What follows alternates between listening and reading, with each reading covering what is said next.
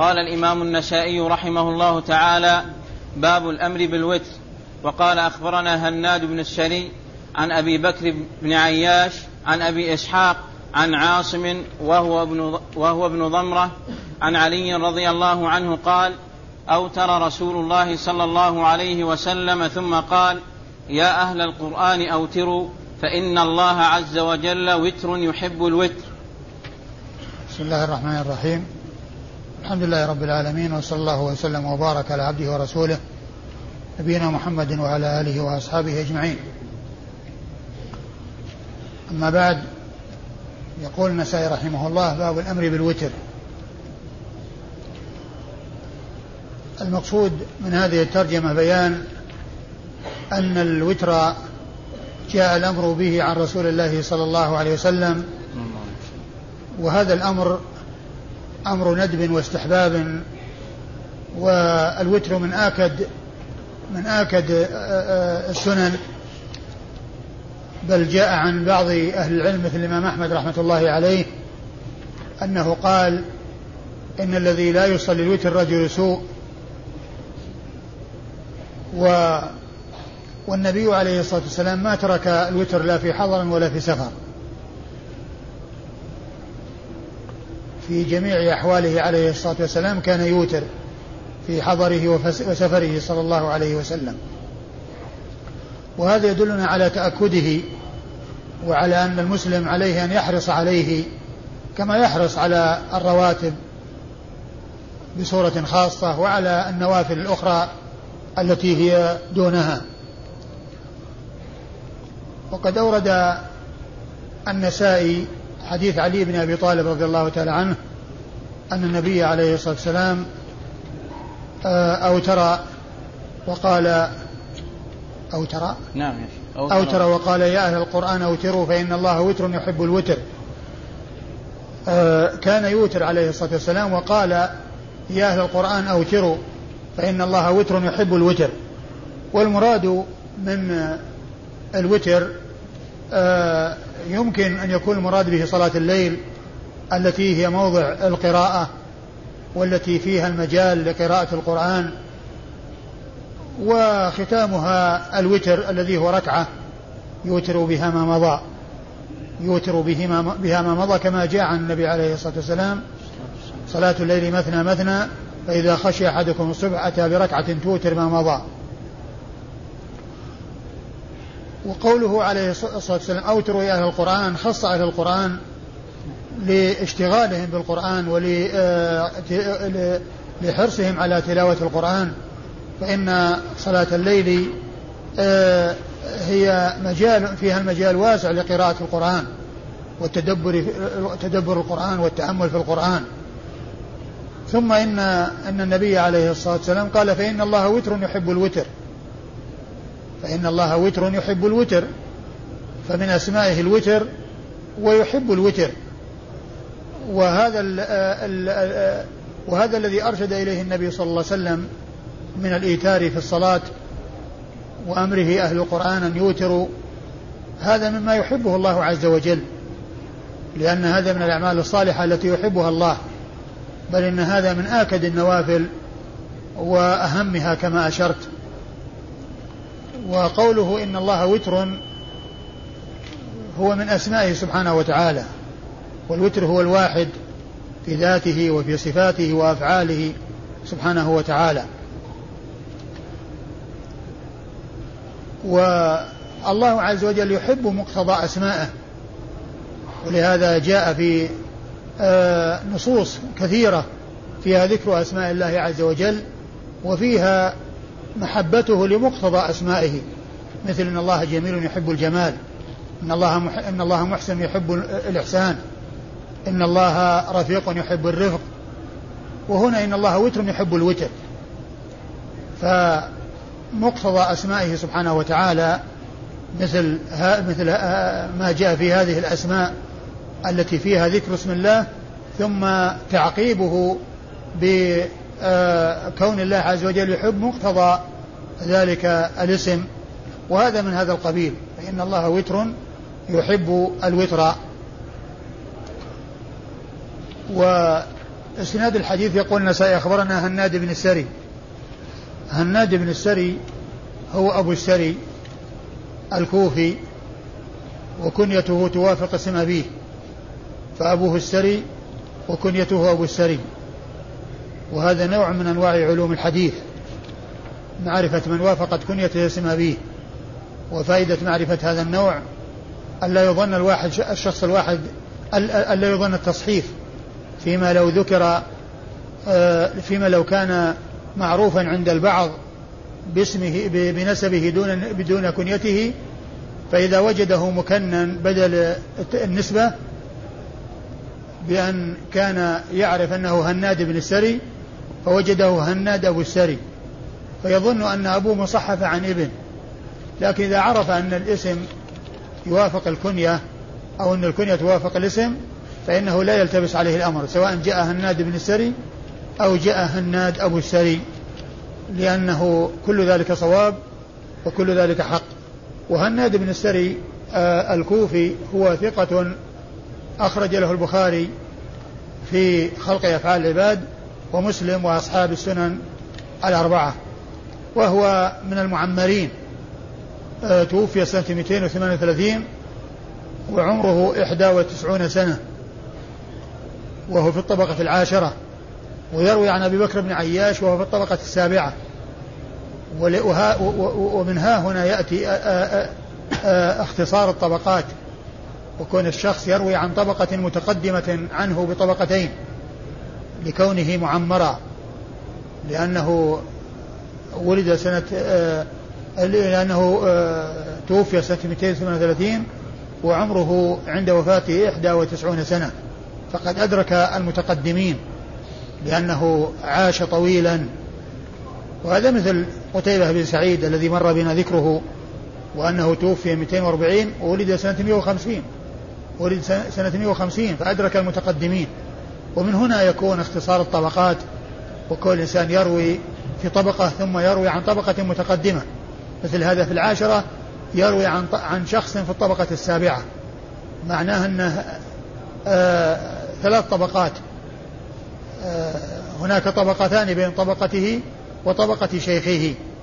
وسبب ذلك هو كون الإنسان عمر وأدرك المتقدمين. وهو ثقة أخرج له البخاري في خلق أفعال العباد ومسلم وأصحاب السنة الأربعة. عن أبي بكر بن عياش. وأبو بكر بن عياش آه هو آه آه الكوفي وهو وهو ثقة آه تغير أخيرا وكتابه صحيح. وقد أخرج له مسلم في المقدمة وأصحاب السنة الأربعة. أخرج له مسلم في المقدمة مقدمة الصحيح وأخرج له أصحاب السنن الأربعة البخاري كيف؟ البخاري؟ نعم لأنه قال في تهذيب الكمال مسلم في مقدمته والباقون إيش قال؟ تهذيب الكمال أه. قال مسلم في مقدمته والباقون والباقون أيضا البخاري؟ نعم أه. عندنا في التقريب هنا ذكر الجماعة الجماعة؟ أي نعم أي. ما فيه ميم قاف؟ لا هنا ما ذكر ميم قاف لكن في تهذيب الكمال على كل إذا كان إذا كان آه، يعني آه، صاحب تهذيب الكمال قال أنه أخرج له مسلم في المقدمة والباقون فالأمر كما قال المزي في تهذيب الكمال. ثم إن آه، رواية مسلم في المقدمة عنه لا يعني لا يعني كونه فيه شيء عند مسلم لأنه كم من راو لم يخرج له مسلم أو خرج له في المقدمة مع أنه من الثقات الأثبات. ومن هؤلاء عبد الله بن الزبير المك المكي شيخ البخاري الذي روى عنه أول حديث في صحيحه إنما الأعمال بالنيات قال حدثنا عبد الله بن الزبير. فعبد الله بن الزبير هذا خرج له مسلم في المقدمة ما خرج له في الصحيح. ولا يعني أنه أنه آه يعني آه ضعيف عنده وإنما يعني لعله هكذا اتفق. اتفق له أن روى عنه شيئا في المقدمة. ولا يعني أنه إذا لم يروي عنه في الصحيح يكون فيه شيء. وهناك أئمة ثقات أثبات ما خرج لهم في الصحيحين. ومنهم أبو عبيد القاسم بن سلام فإن هذا ما خرج له في الصحيحين. وهو إمام جليل وعالم كبير. وذلك أن صاحبي الصحيح لم يلتزم إخراج كل صحيح ولم يلتزم الرواية عن كل ثقة أو الإخراج عن كل ثقة. فكم من حديث صحيح لا يوجد في الصحيحين وكم من ثقة لا يوجد له رواية في الصحيحين. نعم. عن أبي إسحاق. عن أبي إسحاق. عمرو بن عبد الله السبيعي الهمداني. السبيعي نسبة خاصة والهمداني نسبة عامة ينسب إلى قبيلة في اليمن. وسبيع بطن من همدان. سبيع بطن من همدان ولهذا اشتهر بالنسبة إلى هذه النسبة الخاصة.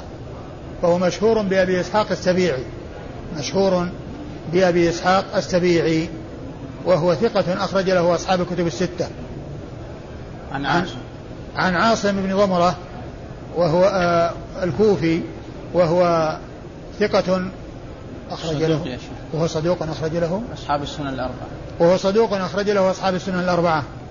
أيوة. عن علي. عن علي بن أبي طالب رضي الله تعالى عنه أمير المؤمنين ورابع الخلفاء الراشدين الهادين المهديين وأبو السبطين الحسن والحسين رضي الله تعالى عنه وعنهما وعن الصحابة أجمعين وحديثه عند أصحاب الكتب الستة. وقال أخبرني محمد بن إسماعيل بن إبراهيم عن أبي نعيم عن سفيان عن أبي إسحاق عن عاصم بن ضمرة عن علي رضي الله عنه قال الوتر ليس بحتم كهيئة المكتوبة ولكنه سنة سنها رسول الله صلى الله عليه وسلم. ثم ورد النسائي حديث علي رضي الله عنه أنه قال الوتر ليس بحتم كالمكتوبة كهيئة المكتوبة ولكنه سنة سنها رسول الله صلى الله عليه وسلم. وهذا يبين أن الأمر في قوله أوتروا في حديث علي المتقدم أنه ليس للوجوب وليس للفرض والحتم وإنما هو للندب والاستحباب المؤكد لأن تعقيب ذلك الحديث بهذا الحديث وهو قوله إن الوتر ليس بحتم كهيئة المكتوبة هذا يفيد أن الأمر بقوله أوتروا أنه ليس للوجوب وأنه ليس للحتم. وعلي وكلام علي رضي الله عنه يبين هذا حيث قال إن الوتر ليس بحتم كهيئة المكتوبة ولكنه سنة سنها رسول الله صلى الله عليه وسلم. ولكنه سنة سنها رسول الله. وهو من سنة النبي عليه الصلاة والسلام بل السنن المؤكدة التي جاء الحث عنها عليها والترغيب فيها عن رسول الله صلى الله عليه وسلم. ولكنه ليس من من الأمور التي أوجبها الله عز وجل كالصلوات الخمس. فإن الذي أوجبه الله في اليوم والليلة خمس خمس صلوات. ولم يوجب سواها ولكن الوتر متأكد. ومن آه، السنن. ومن المعلوم أن السنن أنها سياج للفرائض. ومن تهاون بالسنن تهاون بالفرائض. من تهاون بالسنن تهاون بالفرائض. والسنن تكمل بها الفرض. إذا حصل فيها نقص وخلل فإنه يكمل من النوافل. وقد سبق أن مر بنا الحديث أن الله أن أول ما يحاسب عليه العبد يوم القيامة من عمله الصلاة فإن فإن أحسن فيها وإلا قيل وإلا قال الله يقول الله عز وجل انظروا هل لعبدي من آه، من تطوع فيكمل به. والحديث سبق أن مر بنا في سنن النسائي فهي وقاية وسياج آه، للفرائض بحيث أنها من يحافظ عليها فهو محافظ على الفرائض من باب أولى ومن تهاون بها فإنه قد يتهاون في الفرائض. ثم أيضا تكمل بها الفرائض كما جاءت بذلك السنة عن رسول الله عليه الصلاة والسلام. وقوله سنة سنها رسول الله رسول الله صلى الله عليه وسلم آه معلوم أن السنة سنة النبي عليه الصلاة والسلام يدخل تحتها كل ما جاء عن النبي عليه الصلاة والسلام وهي تأتي بمعنى ما جاء عن النبي صلى الله عليه وسلم من القرآن والحديث كل ذلك يقال له سنة الرسول صلى الله عليه وسلم. ومن ذلك قوله عليه الصلاة والسلام لما بلغه أن جماعة من أصحابه آه، تكلموا في آه، صلاة الرسول صلى الله عليه وسلم وتقالوها وقالوا إن قال واحد منهم أنا أصوم النهار أنا أصوم الدهر أبدا فلا أفطر. وقال الثاني أنا أقوم الليل فلا أنام. وقال الآخر أنا لا أتزوج النساء. قال عليه الصلاة والسلام أما إني أخشاكم لله وأتقاكم له ولكني أصوم وأفطر وأصلي وأنام وأتزوج النساء فمن رغب عن سنتي فليس مني. المراد بالسنة الطريقة. وطريقة الرسول صلى الله عليه وسلم هي ما جاء به القرآن والسنة. كل ما جاء به القرآن والسنة هو طريقة الرسول صلى الله عليه وسلم. فالسنة تأتي تطلق إطلاقا عاما يشمل الكتاب والسنة. ومنه ما جاء في هذا الحديث في قوله وتزوج النساء فمن رغب عن سنتي فليس مني. أي من رغب عن طريقتي التي هي السير على منهاج الكتاب والسنة فليس منه صلى الله عليه وسلم. وتأتي السنة آه، يراد بها الحديث. كل ما جاء عن النبي صلى الله عليه وسلم من الحديث فإنه يقال له سنة. ومن أمثلة ذلك ما يأتي في كتب الفقه والحديث وفي شروح الحديث. عندما يأتي مسألة قالوا قال يقولون دل عليها الكتاب والسنة والإجماع. دل عليها الكتاب والسنة والإجماع. فإذا جاءت السنة معطوفة على الكتاب فالمراد بها حديث الرسول صلى الله عليه وسلم. إذا جاءت السنة معطوفة على الكتاب الذي هو القرآن فالمراد بها حديث الرسول صلى الله عليه وسلم. وهو ما أضيف إلى النبي عليه الصلاة والسلام من قول أو فعل أو تقرير أو وصف خلقي أو خلقي. كل هذا يقال له سنة. أي كل حديث عنه آه، فإنه آه، يطلق عليه سنة الرسول صلى الله عليه وسلم. والنبي عليه الصلاة والسلام قال لأني تؤتي القرآن ومثله معه. يعني يريد, يريد بذلك السنة. ومن المعلوم أن الوحي وحيان. وحي متعبد بتلاوته ومتعبد بالعمل به ووحي متعبد بالعمل به. ذاك الذي تعبد بالتلاوة والعمل القرآن والذي تعبد بالعمل به هو سنة الرسول صلى الله عليه وسلم. وتأتي السنة آه، في مقابلة البدعة. تأتي في مقابل البدعة. ولهذا يأتي عند أهل السنة كتب عديدة باسم السنة يريدون بها بيان العقيدة وبيان آه، ما جاء عن النبي صلى الله عليه وسلم وعن الصحابة والتابعين في العقيدة. فيقال ويطلقون على ذلك سنة ويريدون في ذلك في مقابل البدعة. ويريدون يعني ما يقابل البدعة. السنة يعني ما جاء عن النبي عليه الصلاة والسلام وعن الصحابة والتابعين ومن تبعهم في باب العقائد. هذا يقال له سنة. ولهذا يأتي كتب كثيرة باسم السنة. السنة للإمام أحمد السنة لعبد الله بن الإمام أحمد السنة لابن أبي عاصم السنة لمحمد بن نصر المروزي السنة للطبراني. كلها بلفظ السنة وكلها في العقيدة وكلها في آه، وتأتي السنة في اصطلاح الفقهاء بمعنى المندوب. وهذا في اصطلاح الفقهاء يعني وهو آه، ما جاء الأمر يعني ما طلب ما يثاب فاعله ولا يعاقب تاركه ويطلبه الشارع طلبا غير جازم يعني معناها أنه ليس على الحتم وإنما على الاستحباب. وإنما على الاستحباب. هذا يقال له سنة مثل المستحب والمندوب. يستحب كذا يندب كذا آه، آه، يسن كذا. هذا هو معناه عند الفقهاء. وقوله هنا ولكنه سنة سنها رسول الله عليه الصلاة والسلام آه، هو من السنن التي جاء بها النبي عليه الصلاة والسلام ولكنه كما جاء في أول الأثر عن علي أنه قال ليس بحتم أنه ليس بحتم ولكنه من السنن التي هي آه، مندوبة ويرغب فيها وفيها أجر عظيم بل هي من آكد السنن ومن أهمها التي لم يتركها النبي عليه الصلاة والسلام لا في حضر ولا في سفر.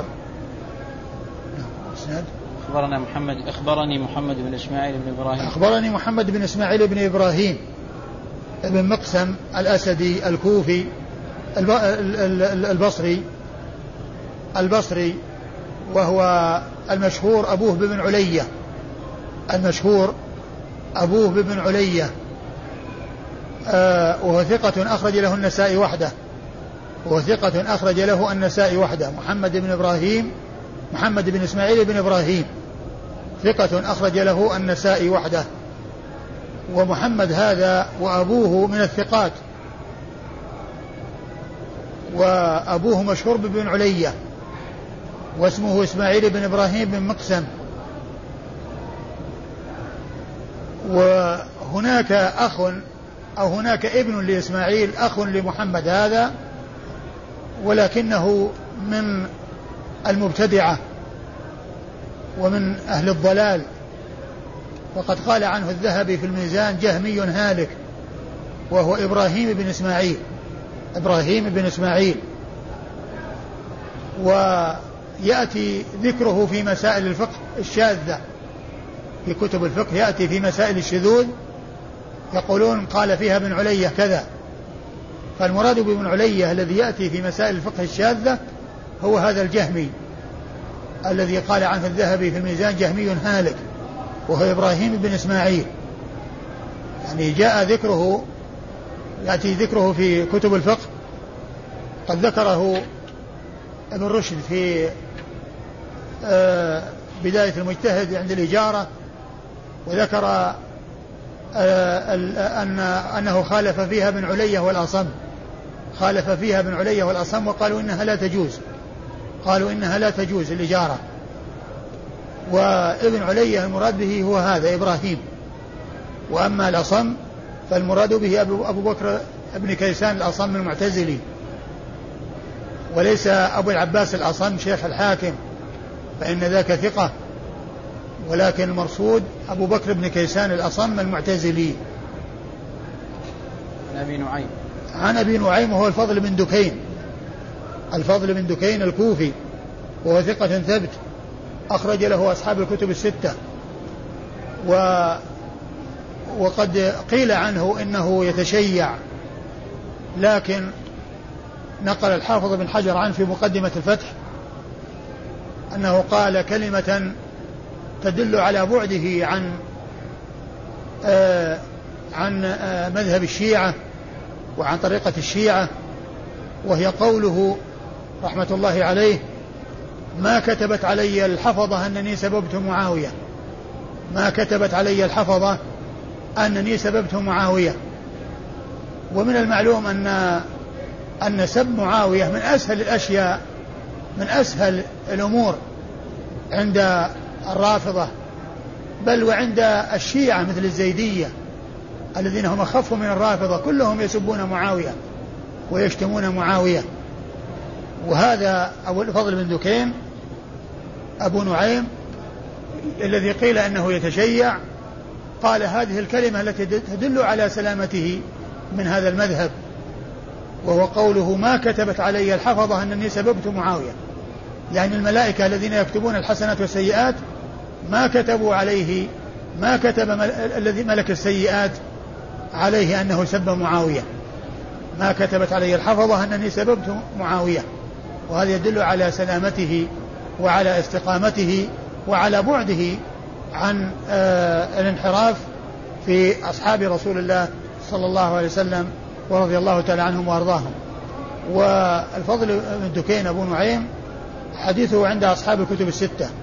وأبو نعيم اشتهر وهو اشتهر بهذه الكنية. وقد اشتهر بهذه الكنية شخص متأخر مؤلف من المؤلفين صاحب الحلية.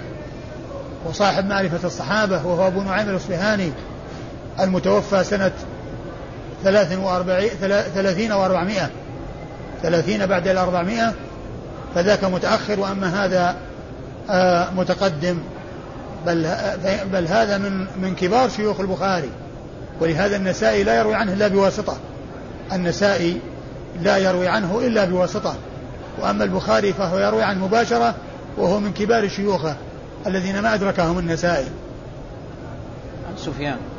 عن سفيان وهو الثوري. سفيان بن سعيد بن مسروق الثوري الكوفي هو ثقة ثبت حجة إمام فقيه وصف بأنه أمير المؤمنين في الحديث وهي من أعلى صيغ التعديل وأرفعها وحديثه أخرجه أصحاب الكتب الستة. عن أبي إسحاق؟ عن أبي إسحاق عن عاصم بن ضمر عن علي. عن أبي إسحاق عن عاصم عن عن علي وقد مر ذكرهم. في الإسناد الذي قبل هذا. قال باب الحث على الوتر قبل النوم. وقال أخبرنا سليمان بن سلم ومحمد بن علي بن الحسن بن شقيق عن النضر بن شميل. قال حدثنا شعبة عن أبي شم عن أبي عثمان عن أبي هريرة رضي الله تعالى عنه قال أوصاني خليلي صلى الله عليه وسلم بثلاث النوم على وتر وصيام ثلاثة أيام من كل شهر وركعتي الضحى. ثم ورد النسائي هذا الترجمة هي الحث على صلاة الوتر قبل النوم. آه، المقصود المراد بهذا هو من يعرف من نفسه أنه لا يستيقظ أو يخاف أن لا يستيقظ في آخر الليل. فإن المستحب في حقه والذي ينبغي في حقه أن يوتر قبل أن ينام. حتى لا يطلع عليه الفجر وهو لم يوتر. أما إذا علم من نفسه أنه يقوم آخر الليل فإنه يؤخر الوتر إلى آخر الليل. لأن النبي عليه الصلاة والسلام قال صلاة الليل مثنى مثنى فإذا خشي أحدكم الصبح أتى بركعة توتر ما مضى. وهذا يدلنا على أن من طمع أو آه، من وثق بأنه يقوم آخر الليل فإنه يؤخر الوتر إلى آخر الليل. وأما من خشي أن لا يقوم فإنه آه، يوتر قبل أن ينام. فإنه يوتر قبل أن ينام وقد جاء آه، في ذلك أحاديث منها. حديث أبي هريرة هذا رضي الله تعالى عنه حديث أبي هريرة رضي الله عنه هذا الذي قال فيه أوصاني خليلي. وهذا هو الذي فيه بيان الحث لأن هذا في وصية. يعني معناه أن في حث على الوتر قبل النوم ولكنه يحمل على ما إذا كان الإنسان يخشى أن لا يستيقظ. أما إذا طمع بأن يستيقظ في آخر الليل فإنه يجعل الوتر في آخر الليل ولا يجعله في أول الليل. قوله أوصاني خليلي خليلي آه هذا كلام أبي هريرة رضي الله عنه. وقد جاء عن النبي عليه الصلاة والسلام أنه قال لو كنت متخذا من أمتي خليلا لاتخذت أبا بكر خليلا. إن الله اتخذني خليلا كما اتخذ إبراهيم خليلا. ولو كنت متخذا من أمتي خليلا لاتخذت أبا بكر خليلا. فهذا فيه أن, أن النبي صلى الله عليه وسلم ما اتخذ خليلا. وأبو هريرة يقول أوصاني خليلي. ولا تنافي بين الروايتين بين الحديثين. لأن النفي إنما هو من جانب النبي صلى الله عليه وسلم. فإنه ما اتخذ خليلا من أمته. وأما قوله أوصاني فهذا من جانب أبي هريرة. من جانب أبي هريرة رضي الله عنه. وأن وأنه أطلق على النبي صلى الله عليه وسلم أنه خليله.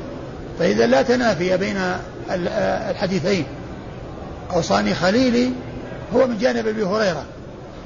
وأما قوله لو كنت متخذا من أمتي خليلا هو من جانب الرسول صلى الله عليه وسلم. فإذا أبو هريرة آه، يعتبر النبي صلى الله عليه وسلم خليلا وقال أوصاني خليلي والنبي صلى الله عليه وسلم ما اتخذ أبا هريرة ولا غيره خليلا.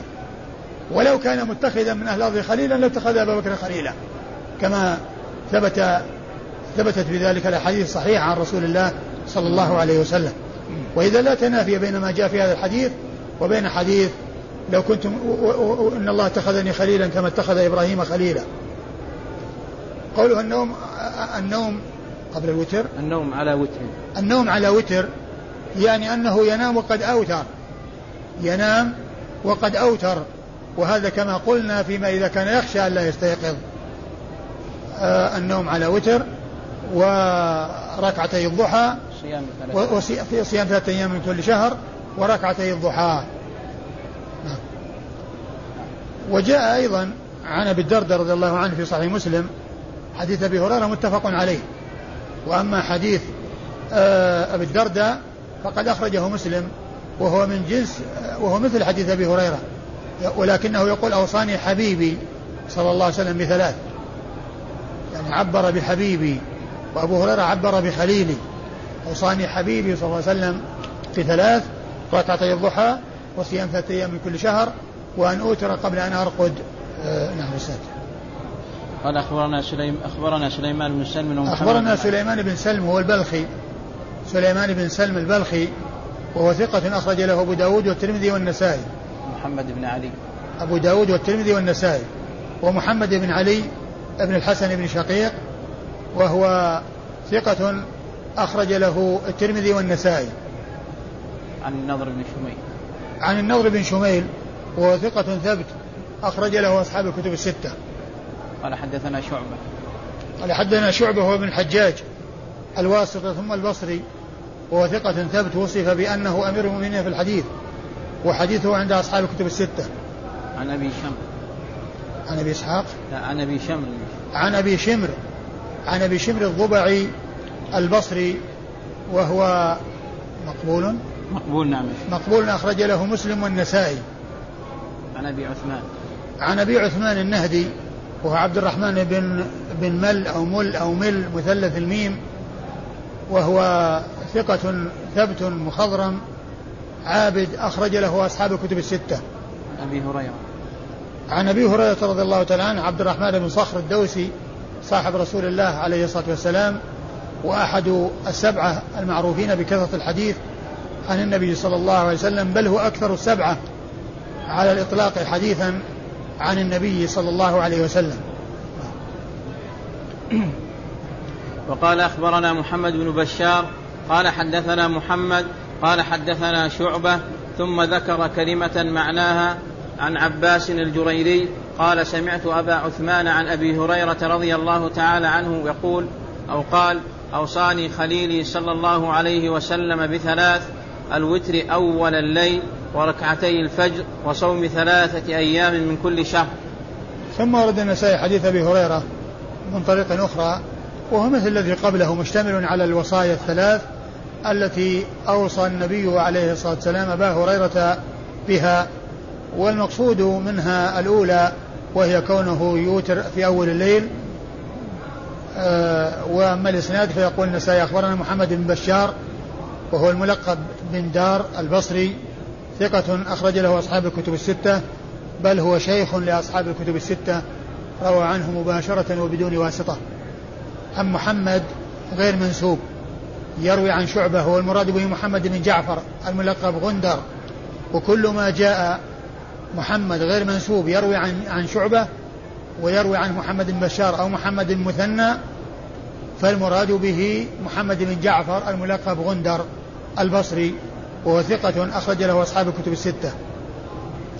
ثم ذكر عن ثم ذكر كلمة معناها. عن شعبة؟ عن نعم عن شعبة. عن شعبة هو ابن الحجاج وقد مر ذكره. ثم قال فذكر ثم ذكر كلمة معناها عن عباس. الجريري. ها؟ الجريري. عن عباس الجريري. يعني آه لعل قوله معناها يعني أن, أن أنه آه أن قوله عن عباس الجريري آه أنه ما أتقن الكلمة التي قالها عندما ذكر الاسم أو آه آه الصيغة التي هي عن ولهذا قال معناها عن عباس الجريري. وعباس هو عباس بن ابن آه ابن فروخ آه الجريري وهو ثقة أخرج له أصحاب الكتب الستة. عن أبي عثمان. عن أبي عثمان عن أبي هريرة وقد مر ذكرهما. قال باب نهي النبي صلى الله عليه وسلم عن الوترين في ليلة وقال أخبرنا هناد بن السري عن ملازم بن عم قال حدثني عبد الله بن بدر عن قيس بن طلق قال زارنا أبي طلق بن علي رضي الله تعالى عنه في يوم من رمضان فأمسى بنا وقام بنا تلك الليلة وأوتر بنا ثم انحدر إلى مسجد فصلى بأصحابه حتى بقي الوتر ثم قدم رجلا فقال له أوتر بهم فإني سمعت رسول الله صلى الله عليه وسلم يقول لا وتران في ليلة. ثم ورد النسائي آه هذه الترجمة وهي باب نهي النبي صلى الله عليه وسلم عن الوترين في ليلة. باب نهي النبي صلى الله عليه وسلم عن الوترين في ليلة. عن الوترين في ليلة. في ليلة. والمقصود من هذا أن الوتر في الليلة الواحدة يكون مرة واحدة ولا يتكرر. وقد جاء عن النبي عليه الصلاة والسلام هذا الحديث الذي أورده هنا حديث طلق بن علي لا وتران في ليلة. وكان عليه الصلاة والسلام كما سبق مر بنا في حديث عائشة أنه إذا شغ... إذا إذا إذا شغله عن صلاة عن وتره وصلاته في الليل آه وجع أو آه مرض آه صلى من النهار اثنتي عشرة ركعة يعني أنه يقضيه ولكنه يقضيه مشفوعا لا يقضيه وترا. ف فالليلة الواحدة لا يؤتى بها إلا بالوتر مرة واحدة. ومن أوتر أول الليل ثم استيقظ في آخر الليل فإن له أن يصلي ما أمكنه ولكن لا يوتر مرة أخرى لأن النبي عليه الصلاة والسلام قال لا وتران في ليلة. وأورد النسائي حديث طلق بن علي رضي الله تعالى عنه أنه قال عنه ابنه قيس أن أباه زارهم وأنه صلى بهم وأوتر بهم ثم انحدر إلى مسجد فصلى بأصحابه وأوتر به فصلى بأصحابه ولما بقي الوتر قال لي قدم واحدا منهم وقال أوتر بهم فإن النبي عليه الصلاة والسلام قال لا يوتران في ليلة ولا يوتر لأنه قد أوتر قبل ذلك فهو لا يكرر الوتر ثم استدل بما جاء عن النبي عليه الصلاة والسلام من قوله لا وتران في ليلة أي أن طلق بن علي رضي الله تعالى عنه أوتر بالجماعة الأولى التي زارهم ثم لما ذهب إلى أولئك المسجد إلى إلى ذلك المسجد وصلى بأصحابه ولم يبق إلا الوتر قدم شخصا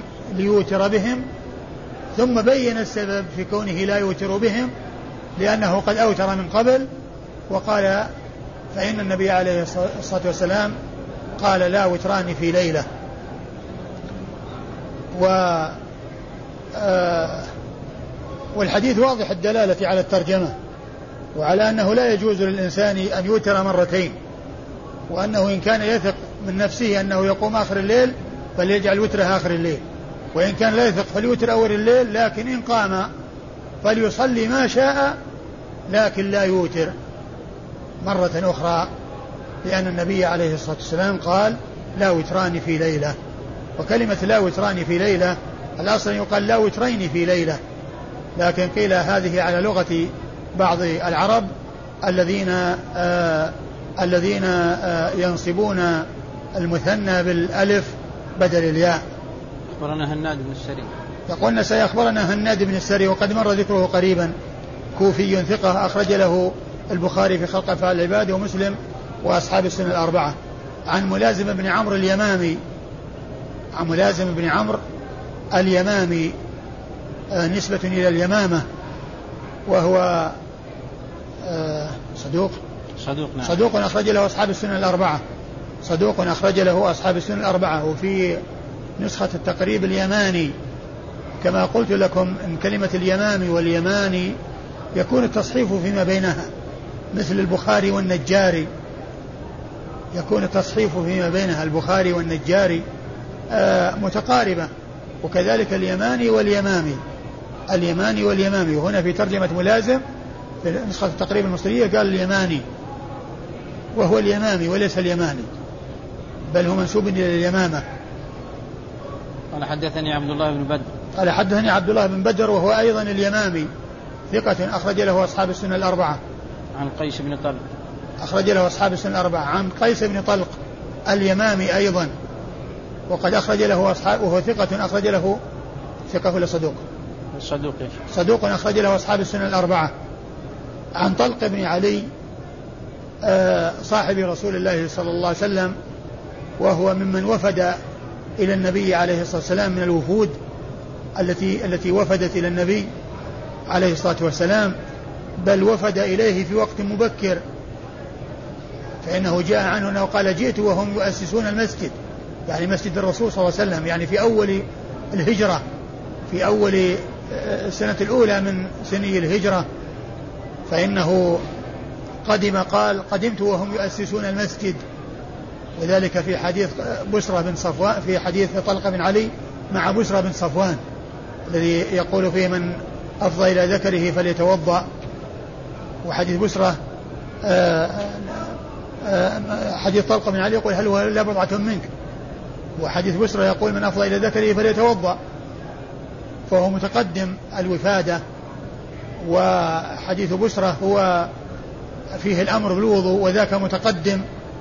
وعلي وطلق بن علي أيضا جاء عنه أنه ممن روى حديث آه، الوضوء من مس الذكر وطلق بن علي صاحب رسول الله صلى الله عليه وسلم أخرج له أصحاب السنة الأربعة. وعلى هذا فهذا الإسناد الذي معنا في أربعة من اليمامة وكل منهم خرج له أصحاب السنة الأربعة. أربعة من اليماميون أخرج لكل واحد منهم أصحاب السنة الأربعة. وهم ملازم بن عمر وعبد الله بن بدر وقيس بن طلق وطلق بن علي. أربعة من اليمامة وكل واحد من هؤلاء الأربعة أخرج له أصحاب السنة الأربعة ما خرج لهم البخاري ومسلم. وإنما خرج لهم أصحاب السنة الأربعة.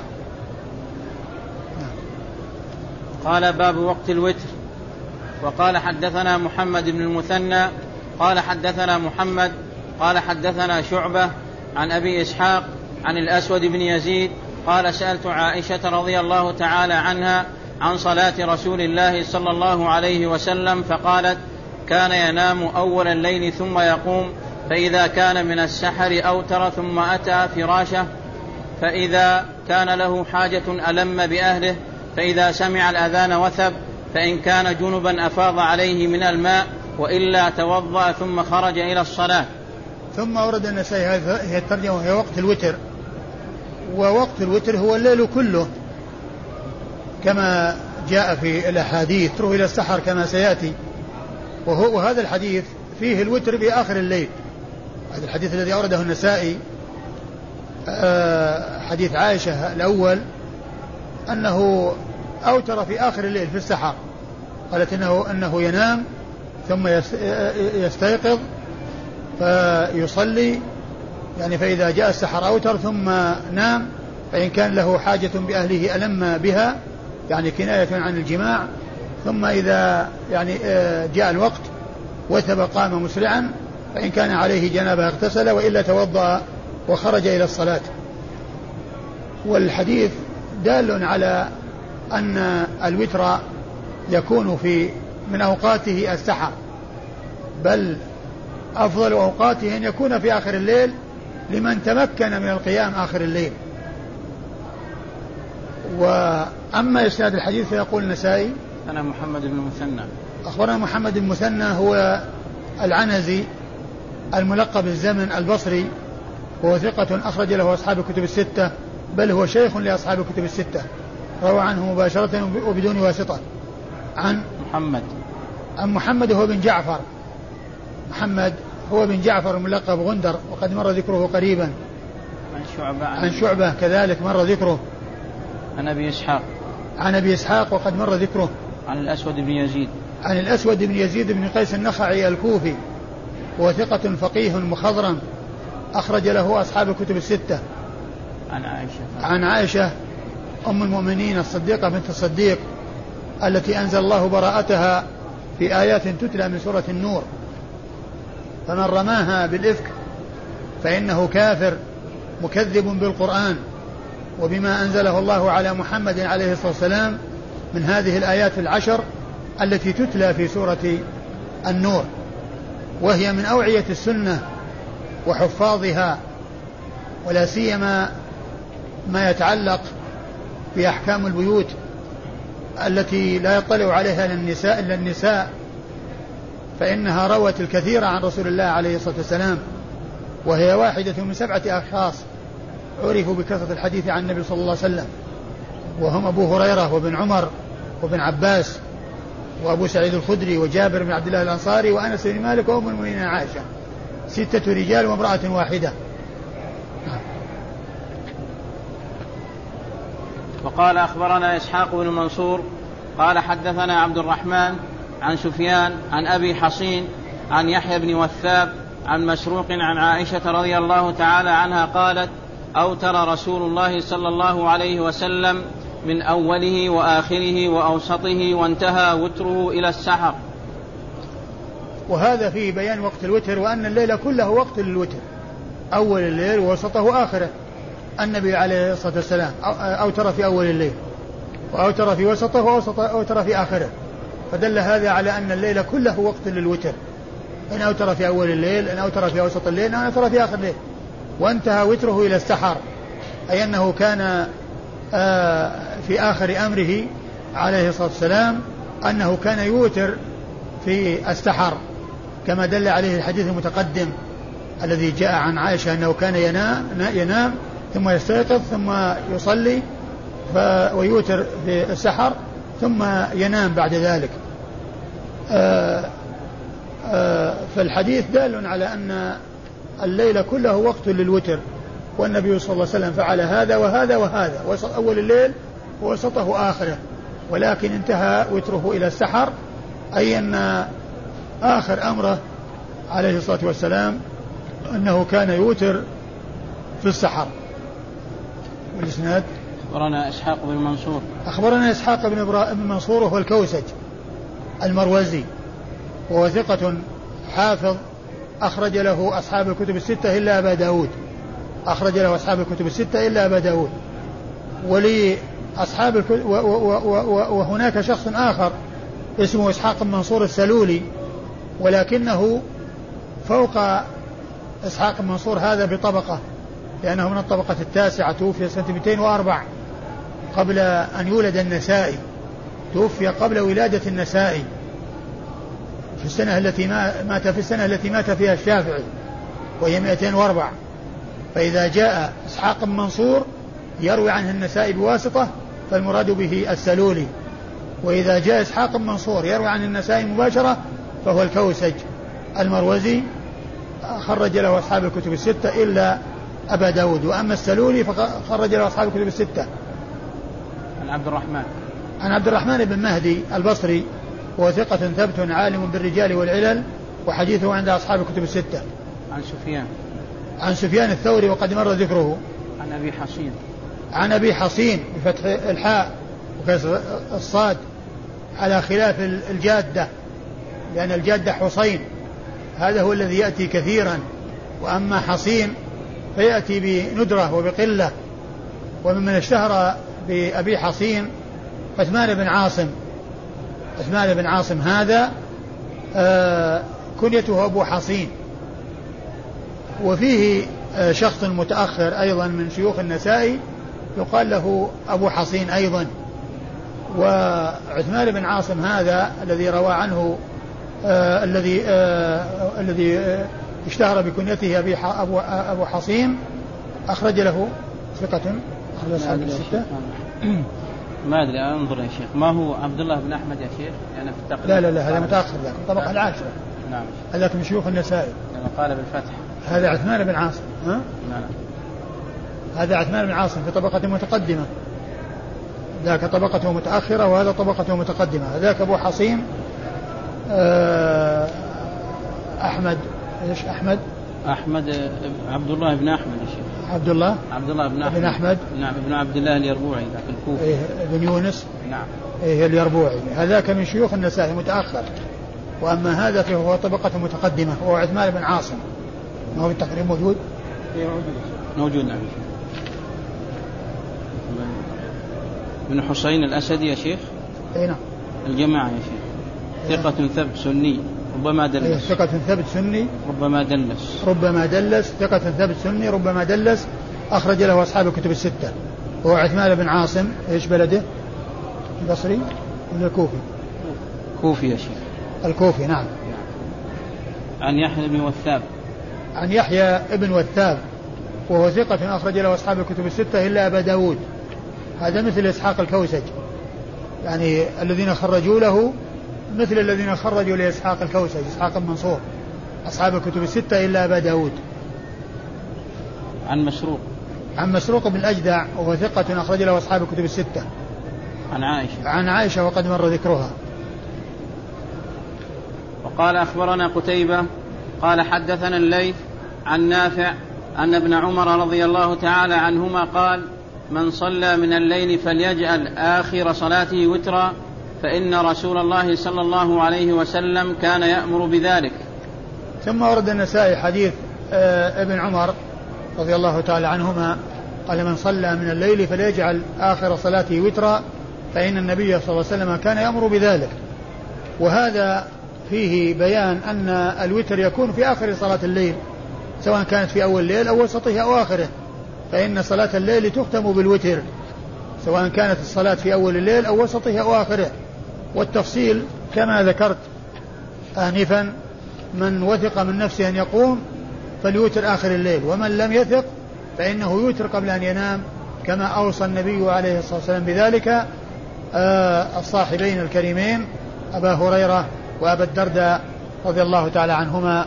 والله أعلم وصلى والإسناد قال أخبرنا قتيبة. أخبرنا قتيبة هو بن سعيد بن جميل بن طريف البغلاني ثقة ثبت أخرج له أصحاب الكتب الستة عن الليث بن سعد المصري وهو ثقة ثبت فقيه أخرج له أصحاب الكتب الستة عن نافع. عن نافع مولى بن عمر وهو ثقة أخرج له أصحاب الكتب الستة عن عبد الله بن عمر رضي الله تعالى عنهما وهو صحابي ابن صحابي وأحد العبادلة الأربعة وهم عبد الله بن عمر وعبد الله بن عباس وعبد الله بن الزبير وعبد الله بن عمرو بن العاص.